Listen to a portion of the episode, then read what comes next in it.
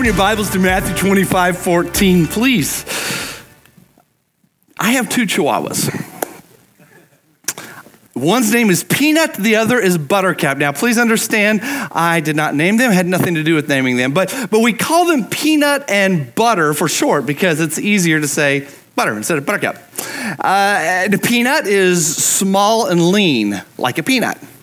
And these are these came from the same litter, so we call them sisters, although they don't understand the sister thing, but still. And, and, butter, she is robust and thick and yellow, like butter. And and and they, it's interesting. They have become what we named them, and that's a whole other sermon. I will go there someday. But these uh, these little chihuahuas are fierce. They actually think that their high pitched barking, which I prefer to call yipping, and I'm not even sure if that's a word. Some of you guys can look it up, or those of you who are, who are English majors can tell me that I'm wrong. But I, I don't think that yipping even begins to put any fear into the heart of a larger dog. I mean, really, really. Uh, we, we took the dogs out, Ian and I did, my youngest son, for a walk oh, several weeks ago, and, and they were out just running and happily enjoying life and just, just frolicking about until they saw a much larger canine.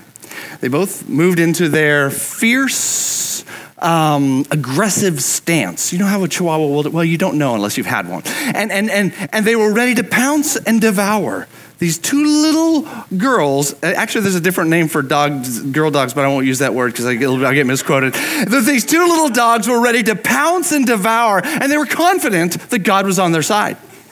And, uh, and, and, and, and, and so they, they did their high pitched yips at this dog, attempting to intimidate the much larger dog, which was about 75 yards away. And, and the big dog stopped and spotted these little creatures on the ground yipping and peanut and buttercup they thought this was great like whoa look and so then they thought we got him they took off in attack mode to accost the large black dog no kidding. And, and so they were running along, yipping. And, and I know they were quoting scriptures like, I can do all things through Christ who strengthens me, because they are Christian dogs. And, and I know they skip church on Sunday, but I'm sure they have some kind of a fellowship there at, at the house. And, uh, but they may have been quoting their scriptures in Spanish because they're, you know, they do, do want to kind of lean into their native tongue. I do know that from time to time. That's what my wife says. But the, but the Chihuahuas, they had this positive abundance perspective. There they were going. But as as these little Mexican dogs continued to sprint toward the big dog, their behavior only seemed to make the big dog excited to meet his little neighbor dogs. And so Big Dog gives a friendly bark back, you know, in, in English. And, I, and because he was in English, I knew what he was saying. And, and he proceeded to run toward them, wanting to play with these new little, you know, microscopic dogs. And, and then the Chihuahuas, they reversed their sprint. They stopped their yipping and they moved into this aggressive retreat and then began running away from the other dog. And their yipping turned to yelping in fear. Totally serious, in a split second. And the two dogs split going in different directions. I'm sure they had this plan, this little code to reduce the likelihood of, of being eaten alive by 50%. And, and, and in fact, Peanut was, was yelping like she had been torn to shreds as the other dog was chasing. And, and the big dog just actually decided, hey, I'm just going to choose her. She's louder and, and kept pursuing her. And, and Butter, this is weird. I've never seen this before ever in my life. Butter finds a tree and hides behind it. No kidding, no kidding. I, maybe the dogs do that in Mexico ago. I don't know. But the sights and the sounds of this thing all of a sudden strike me as being hilarious because I've always had dogs around. And I just started laughing hysterically. The owners of the other dog, they were teenagers, they started chasing the dog and, and telling it to come back, and it didn't, of course. And and and I'm I'm bent over, I can hardly stand up, and I'm laughing, and, and Ian is panicked. He's like, oh, you know, thinking the dogs are gonna die, and I see things from a different perspective. And, and you know, one chihuahua's hiding behind the tree, the other other one peanut is running toward me, and the big dog is in this I, have observed is he's in a gentle pursuit. Uh, he's not even really trying, it seems. And I know that dog can run faster, but he was just loving it. And Peanut finally gets to me, and I reach down and pick her up, and she keeps yelping even in my arms. And, and Butters is peeking out from behind this tree about 20 yards away. And, and standing in front of me finally is the happiest, nicest big black dog you've ever seen. And he's wagging his tail and he's smiling and, and he's begging Peanut to come be his friend and play. But Peanut is freaked out and her heart is racing like I've never felt. Seriously, I'm thinking this dog's going to have a heart attack. She's going to die in my arms. I, I, that was my concern at that point. Buttercup's still over there hiding behind the tree, kind of looking at her like, do I come out? I don't know. Again, weird. I, I know it's weird. You can say that doesn't happen, but I saw it happen. And, and Ian is my witness. And, and the owners of the big black dog, they finally get there and they take him away. And little did my wimpy little chihuahuas know that what was pursuing them was actually a blessing. They could have had a friend. But they got scared and they said, This is the worst case scenario. And they saw their lives flash before their eyes and they simply messed up. That's bad. they misread the blessing for a curse. They adopted a negative perspective of what at one point they had was a positive perspective. And the thing is, we, we do the same thing. We do it all the time. Uh, sometimes we're just like a bunch of yipping chihuahuas making a lot of noise about how awesome we are, and then, then a, a blessing comes our way, and we're so focused on negative stuff, we think that the end of the world is here, and so we run and yelp or go hide behind a tree and we have a heart attack. And I'm just telling you, that's not the life God wanted us to have. In fact, last week in this first message in this series, I introduced the concept of the positive abundance perspective, which is something that I am trying to live by. It's the opposite of what I've also called the negative scarcity perspective, which, by the way, in case you're wondering, that's not God's plan for your life. Negative and scarcity, it ultimately causes us to live a life that I that honestly is a life of discontentment. We're not contented. God doesn't want that for you. I don't want that for you. In fact, today what I'm going to do is I'm going to give you another tool that you can use to feed and to grow the positive abundance perspective. And here's the main truth right here. Here it is. Get this serving with excellence cancels out discontentment. See, God has this plan for you, and His plan is for you to abound in every good work, every good work that you're doing. He wants you to be confident and to be contented. And God desires good things for you so that you can be successful in that. And so we really need to take a fresh look at really this, this whole concept of abundance. And I went into depth last week. If you missed that message, really it's a foundation for this whole series. And I encourage you to listen to that recording. But this thing of abundance, it's not about having everything we want, but it's actually about having everything that we need so that we can keep abounding in the work of God, the good work of God. Now, that's actually true abundance. That's Bible, biblical abundance. And so many people have twisted it and, and just had it off just a little bit, and, and that, that's very simply what it is. See, but when we have this attitude, there's no panic. We don't have to have stress, fear, anxiety, or worrying about provision, whether it's the provision of security or love, peace, finances, food, transportation, whatever you need. God takes care of you when you're doing his stuff. See, Paul said it this way, and this is one of our foundational scriptures for the series. He says, God is able to bless you abundantly so that, so that, so that means this is cause and effect, so that in all things, at all times, having all that you need, boom, three things, that's a lot. You will do what? Abound in every good work. So, so God has called us to do good works, and He will bless us abundantly so that we can keep it up. That's what it says. That's a pretty good deal, guys. It's not just there, but in many other places in the scriptures. We're, we are designed by God to give and to serve. That's how we're wired. And this actually kind of flies in the face of so much that's in the world today, especially in our culture. See, we give away our compassion, we give away our time, we give away God's love, we use the ministry gifts that God has given to us. And, and when we do that, God takes care of us, and we can be contented. Now, see, discontentment actually comes from worry and fear and anxiety. And, and, and, to be honest with you, there is a way to avoid all of that stuff, and it's operating from what I'm calling this positive abundance perspective so that you don't have to be discontented. You don't have to be stressed out. You don't have to be worried in life. In fact, Jesus put it this way I love it when Jesus talks. Here's what he says Do not worry about your life, what you're going to eat or drink, or about your body, what you're going to wear. Is not life more important than food and the body more important than clothes? Look at the birds of the air. They do not sow or reap or stow away in barns, and yet your heavenly Father feeds them. Listen, are you not much more valuable than they? It says the pagans run after all these things. In other words, don't be pagan, okay? I know that's jolted some of you. Don't be pagan, okay? That's what Jesus is saying. Don't do that because pagans do that. So we don't want to do what the pagans do. Who are the pagans? The people who do that. Okay, the pagans run after all these things, and your heavenly Father knows that you need them. See, you're in the family, you're in the house of love, like I taught, taught you earlier. And your heavenly Father knows that you need them. So here's what he says Seek first his kingdom and his righteousness and all these other things will be given to you as well. So, the way to kill discontentment, according to Jesus, and the way to have your needs met is to do something a little bit different. Instead of chasing after all this stuff, put God's kingdom first. That means, that's actually what that actually means is God's kingdom work. You put his kingdom work first. You do that. However, that works out in your life, and for every one of us, it's very different. So let God speak to you about how that works actually in your life. And, and, it also means to be righteous.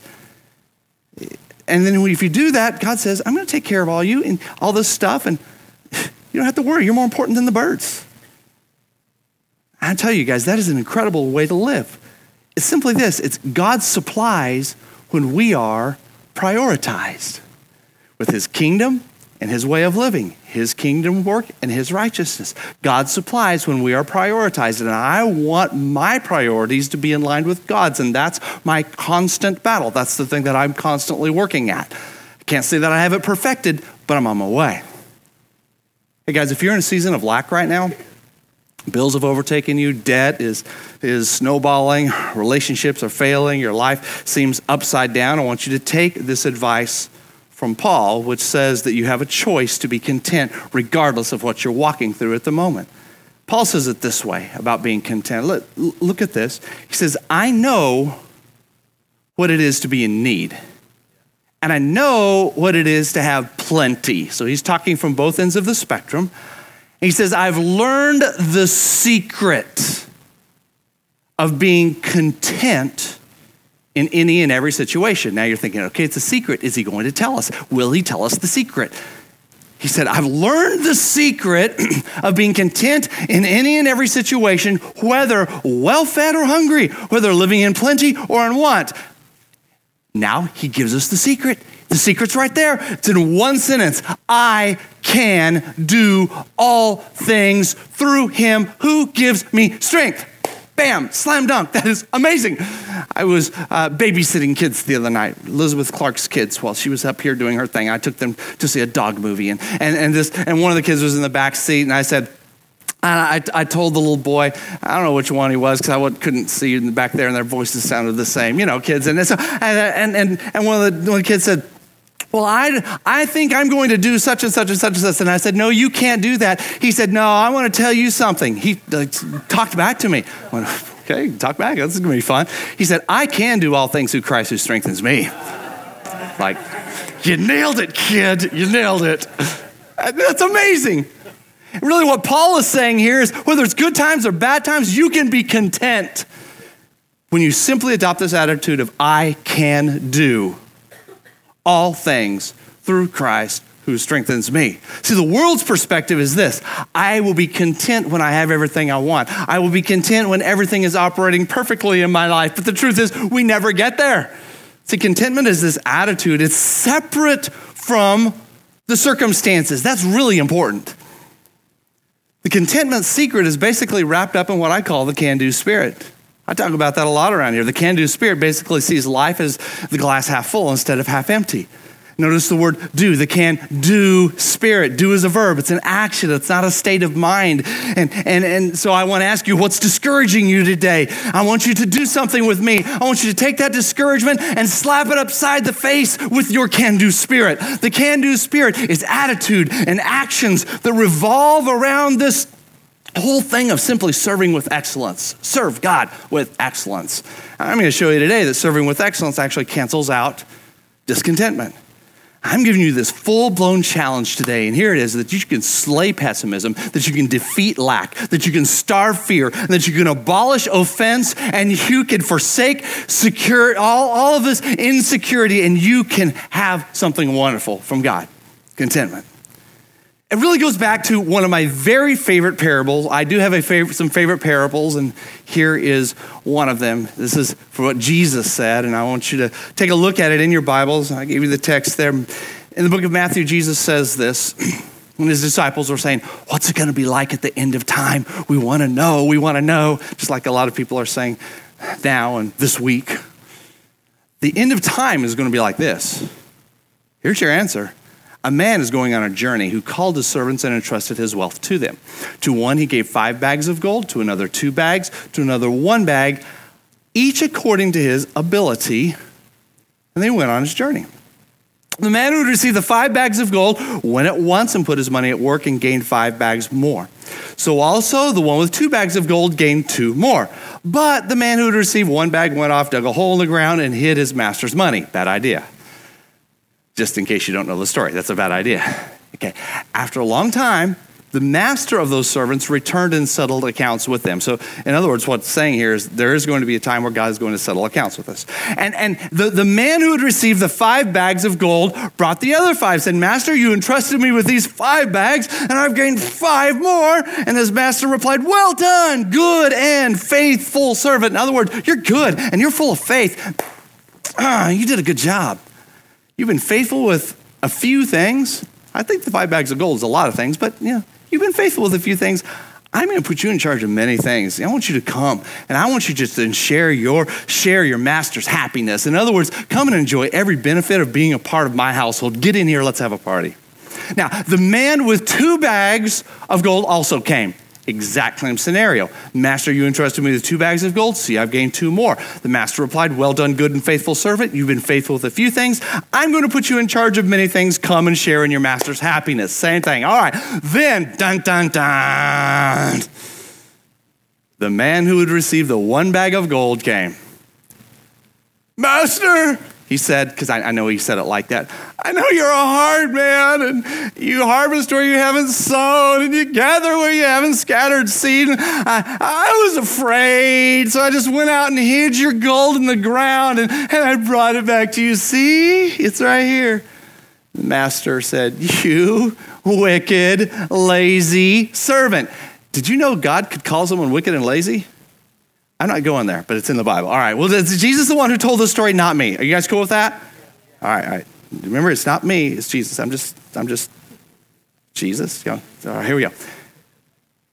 You wicked, lazy servant. So, so, so, so you knew he did it like that. So, so, so, so you knew that I harvest where I do not have not sown, and I gather where I've not scattered seed. Well, then you should have put my money on deposit with the bankers, so when I returned, I received it back with interest.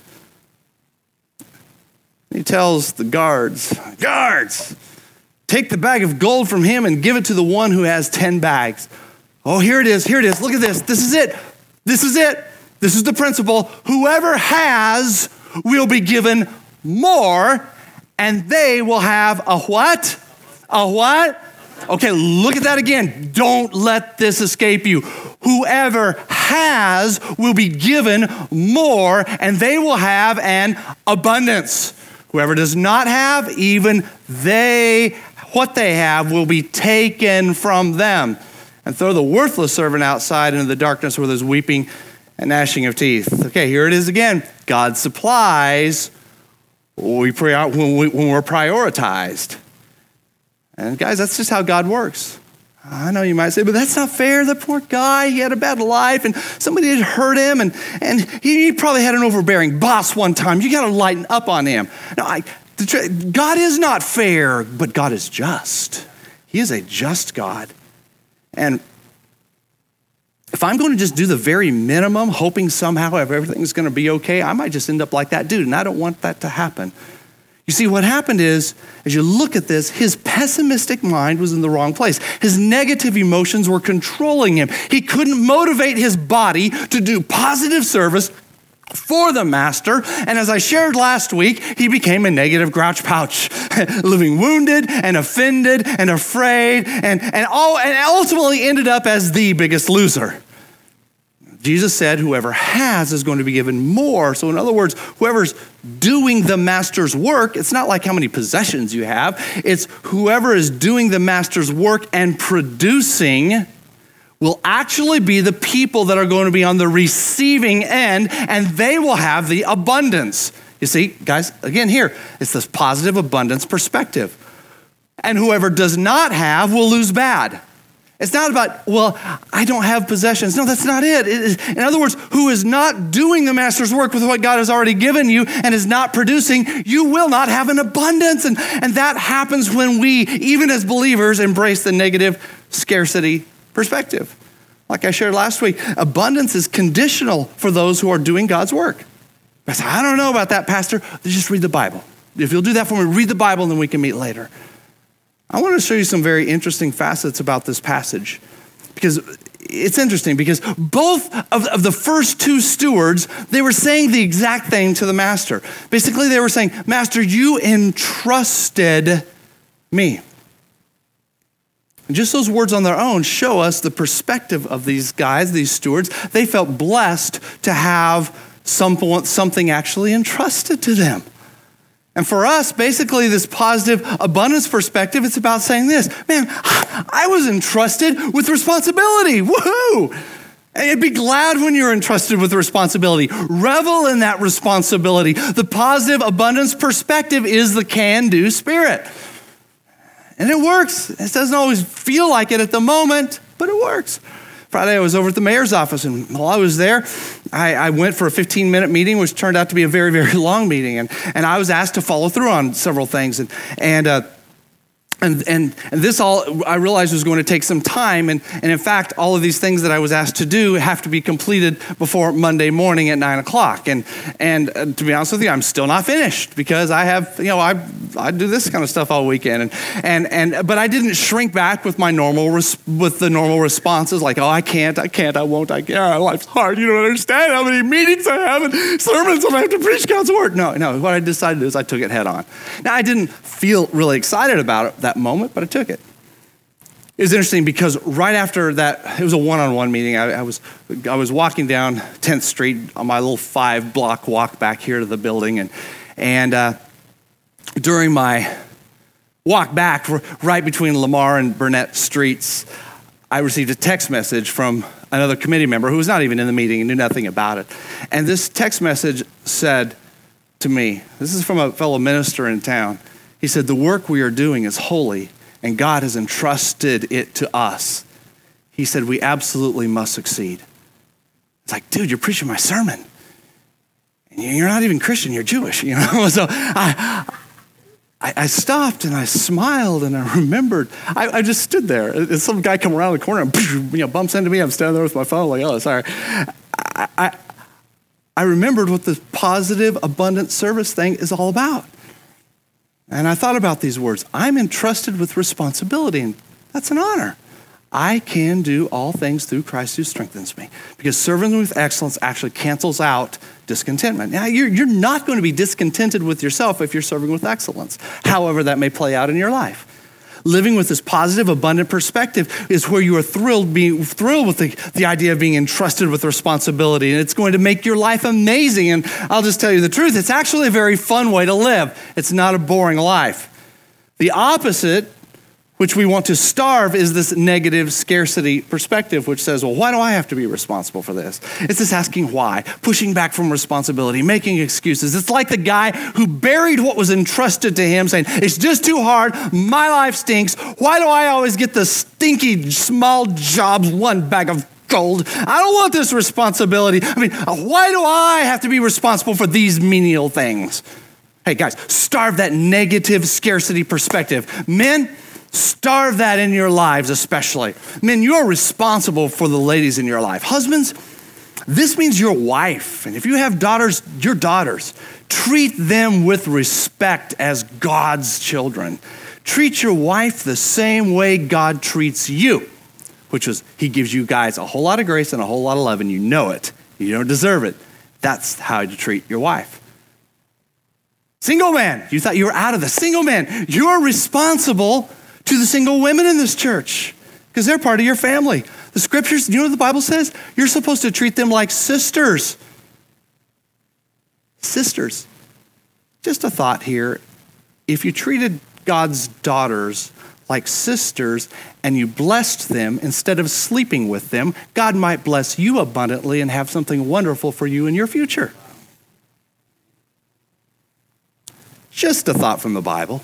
It's the same premise in this parable.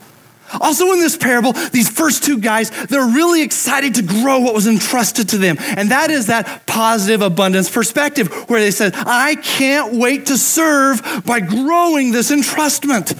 See, positive service happens when we're simply pumped up about taking what's been entrusted to us and taking it to a whole new level. I'm going to grow my entrustment. I'm going to leave it better than I found it. I'm going to be a contributor over a consumer. And doing this is actually the opposite of our nature. And in fact, in many ways, it's counterintuitive. It's a behavior that we have to train ourselves in and help have others help train us in this also.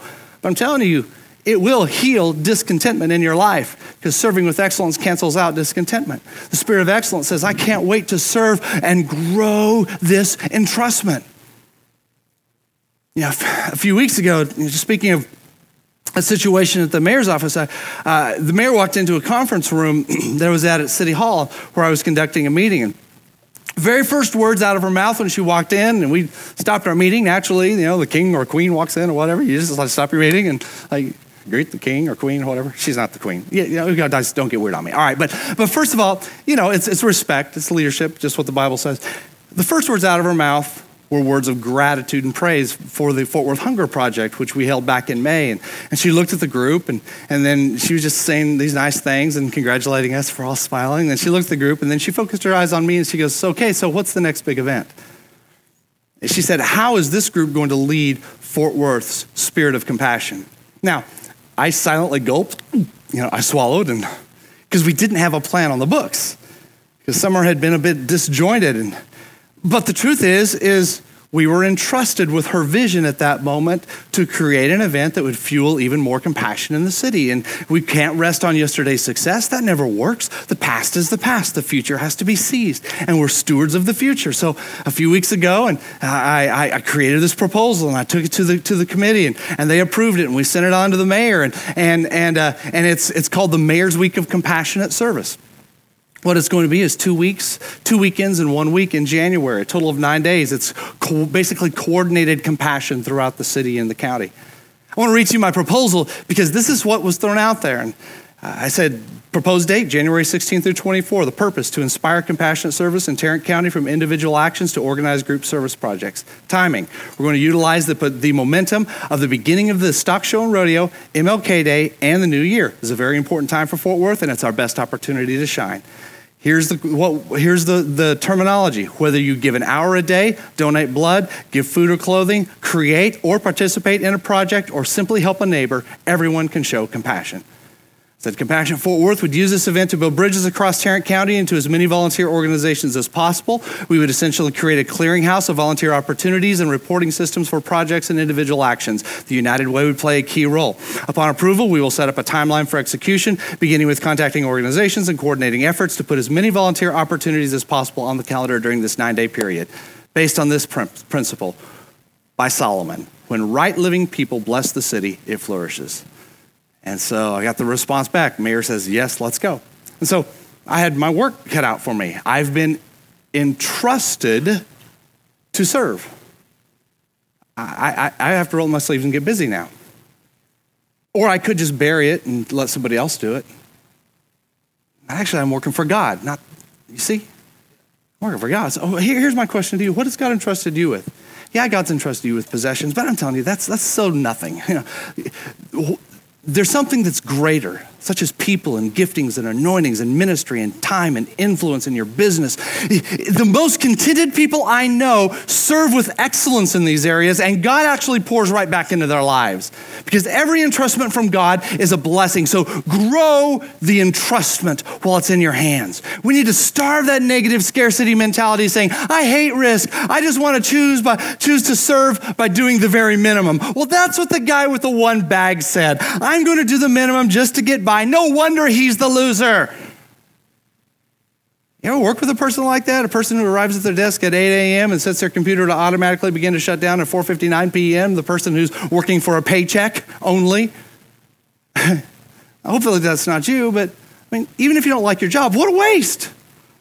Ultimately, people who do that get thrown out of the company and then they complain about how unfair life is. Duh, I would just want to say, guys, read the Bible, go to church. This is what we're teaching. This is what the principles of the kingdom are about.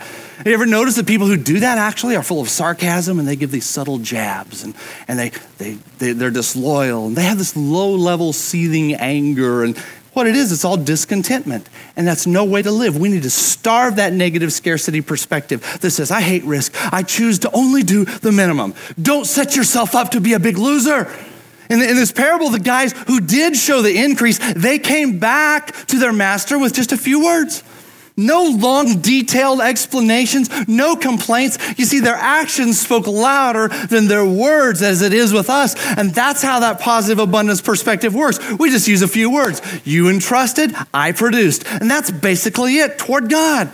And, and, and, and you see, they understood this that life has this cause and effect that works with it. And God is the one who created that law of cause and effect. Basically, they were just repeating back this law of positive service, not really knowing what the master's specific response would be. And so they just came in holding their heads up high.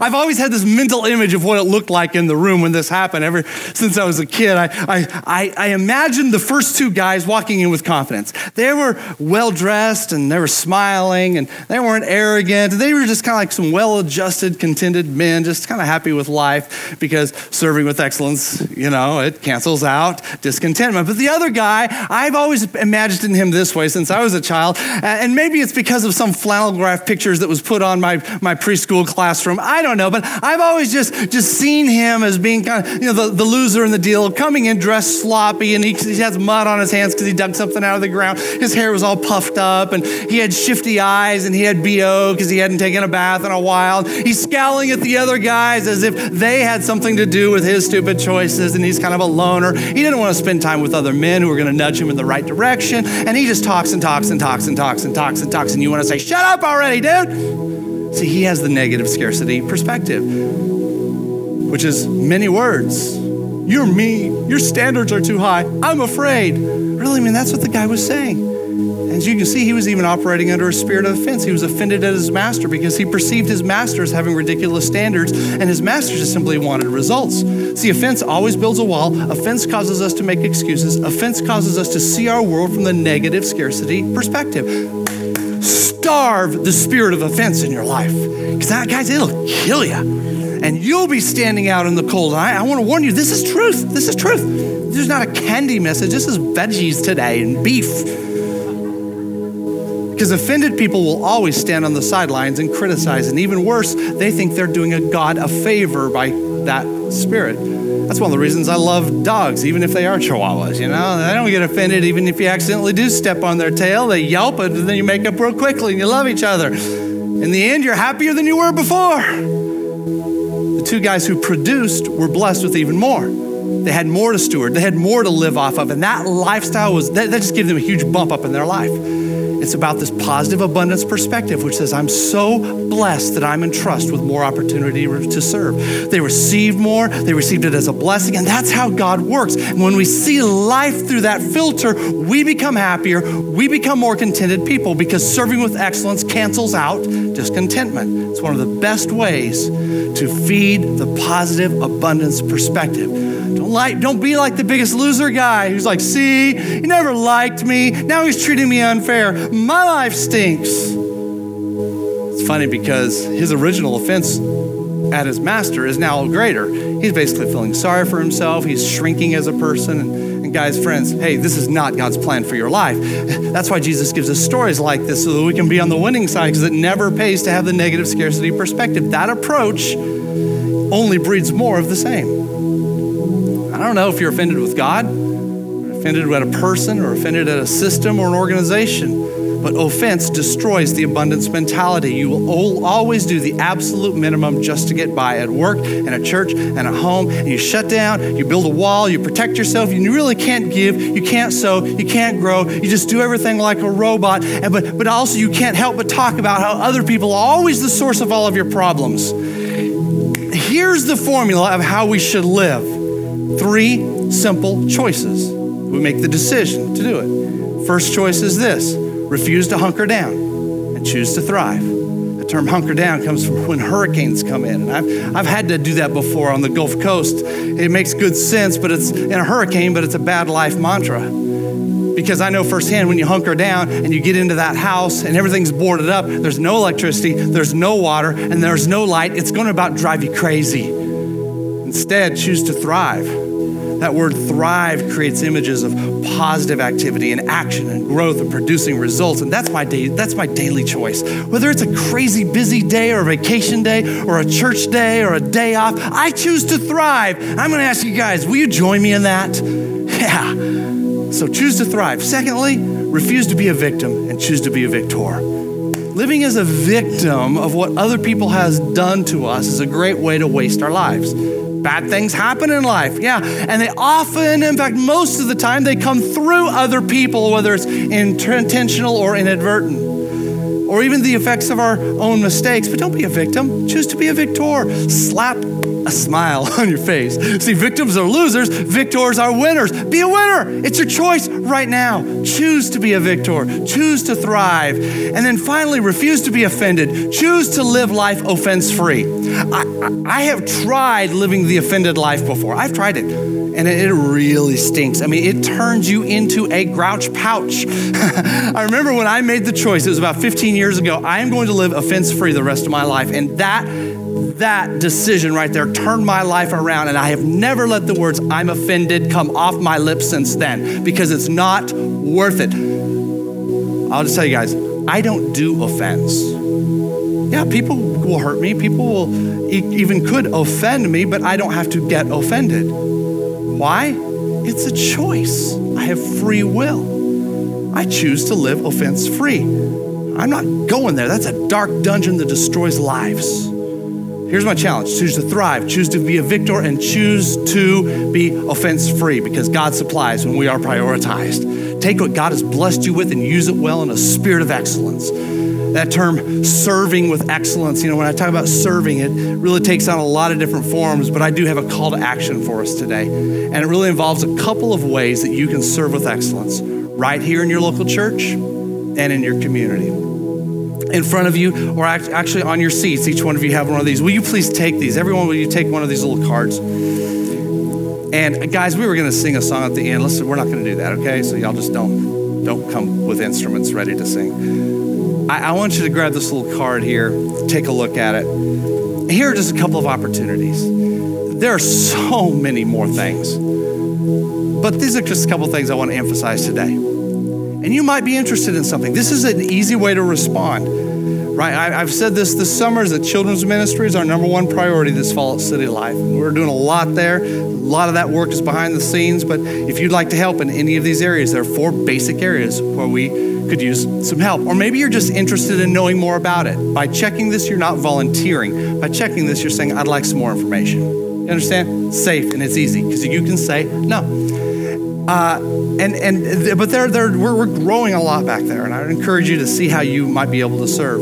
And secondly, with community outreach, if some of you, if any of you would like to come out tomorrow evening, I, we, I have a meeting. I have a group that I meet with once a week from, excuse me, once a month from City Life, and we talk about what's happening with Compassion Fort Worth since I since I'm the chair of that thing. And and so if you want to come out and tomorrow evening and and find out how you can be a part of this specific event, which is the Mayor's uh, Week of Compassionate Service, and how you can help put it together and be a part of that, get out here. Just check that off. Yeah, yeah, I'll, I'll come. And come and, and be here with me tomorrow evening, 7 o'clock. We're going to have a good time. We're going to talk about some specifics because I'll know a lot more information there, and we'll have some very clear marching orders by tomorrow evening. Simple ways to respond. Simple ways to respond. Just fill that out. When you're done, guys, just take it to one of the connect stations at the back. Just drop it off. It's that easy. Will you bow your heads with me? If you want to know this Jesus that I talk about, and you want this clean slate in your life, and you want to live your life with a renewed sense of purpose, I'm going to give you an opportunity to respond. If you'd like to be a part of this closing prayer, make Jesus Christ the Lord of your life, count of three, I'm just going to ask you to raise your hand because faith is responding outwardly what God is doing inwardly. One, God loves you so much. Two, He died for you so that you can have life. And three, everything changes today. Would you lift your hand for me if you need Jesus in your life? Lift your hand because I want to pray with you.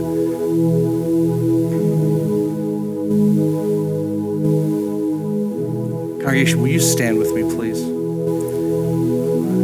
I want us to pray this prayer together.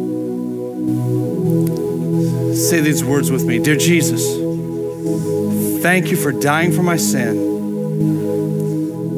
I believe you are the Son of God. Please forgive my sins. For today I give up my past and I embrace the future that you have for me. I choose to run to you, to serve you, to adopt a can do spirit, and to live my life with the positive abundance perspective. Thank you for changing me. In Jesus' name, amen.